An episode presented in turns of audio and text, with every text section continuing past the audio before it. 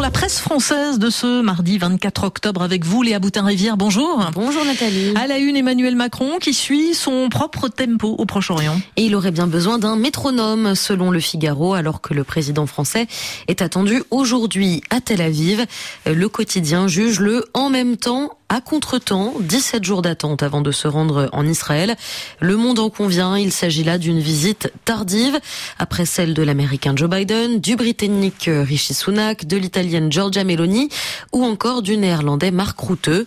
En retard, le chef de l'État, non, il a voulu temporiser, nuance le journal, en raison des différences de sensibilité en France, où cohabite la plus importante communauté juive d'Europe et un courant pro-palestinien remobilisé. Certes, qu'on sent le Figaro, le président a peut-être craint de voir les banlieues s'enflammer, façon de pointer sans le dire, et donc sans devoir s'expliquer les communautés musulmanes habitant ces quartiers. Sauf qu'à défaut de spontanéité, Emmanuel Macron s'est enfermé dans le calcul, ce qui l'a cantonné jusqu'ici à une invisible diplomatie du téléphone. Et cette stratégie ajoute aussi de la difficulté au président Oui, car depuis deux semaines, non seulement il a été précédé de plusieurs dirigeants, mais le conflit s'est aggravé et les écarts se sont creusés. Un spécialiste interrogé par Le Monde avertit, si Macron déclare la même chose que ses homologues, ce sera catastrophique en termes d'équilibre, ce qui l'oblige à dire quelque chose de neuf pour rendre un autre discours audible. Difficile lorsque l'on porte la voix d'une France aphone, comme le titre L'Humanité. Bref, une véritable épreuve de funambulisme attend Emmanuel Macron, prévient Libération, puisqu'il lui faudra apporter son soutien à l'État hébreu, plaider la négociation sur la libération des otages et en faveur d'un accès humanitaire maximal à Gaza, de la politique de casse-cou avec des chances de réussite assez minimales.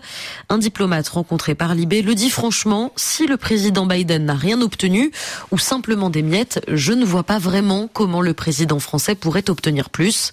La Croix en rajoute une couche. Depuis le 11 septembre, Paris n'est plus forcément audible au Proche-Orient. La question sécuritaire a rapproché la France de la ligne israélienne et l'a éloigné de l'espace arabo-musulman. Conclusion, le pays semble aligné sur l'État hébreu et le voyage d'Emmanuel Macron va renforcer aux yeux du monde non occidental cette impression.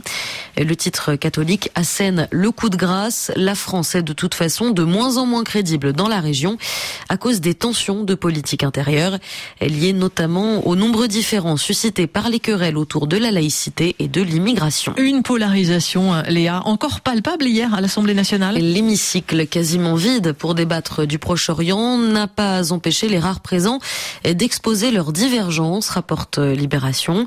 Des désaccords entre la majorité et les oppositions, mais surtout entre la gauche et la gauche. Entre les alliés de la NUP, le fossé a semblé s'agrandir encore jusqu'à cette humiliation essuyée par la présidente du groupe La France Insoumise, Mathilde Panot. Son discours, couvert par les huées des élus de la majorité, n'a guère été soutenu par les bancs socialistes, écologistes et communistes. Car LFI et surtout son chef honorifique, Jean-Luc Mélenchon, s'est rendu responsable d'un nouveau fait d'armes. Un très virulent message contre la présidente de l'Assemblée, Yael Braun-Pivet, en déplacement à Tel Aviv. Réaction immédiate, une condamnation générale de la part des macronistes et un tollé à droite, note le monde. Mais à gauche, cela n'a fait que renforcer des divisions déjà creusées, ce dont se félicite le Figaro qui n'attend qu'une chose. Déjà en surchauffe, la machine à polémique ne va pas tarder à exploser et avec elle LFI. Et puis Léa, le système fiscal européen, lui aussi est prêt à craquer. Oui, mais vide à pleurer, il lui manque 1000 milliards d'euros, autant d'argent envoyé vers des paradis fiscaux par les multinationales. Accablant, se désole l'UMA, à force de baisser constamment l'impôt sur les sociétés, les gouvernements rognent eux-mêmes leurs propres recettes. Il y a un autre problème, à chaque fois qu'on émet une règle en matière de fiscalité, on prévoit des dérogations pour la contourner. Et c'est bien là la preuve, conclut Le Monde, que l'évasion fiscale n'a rien d'une fatalité. Elle euh, résulte de choix politiques, reste à faire les bons. La revue de la presse française de Léa Boutin-Rivière. Merci Léa, vous revenez dans moins d'une heure maintenant pour un coup d'œil à la presse euh, africaine.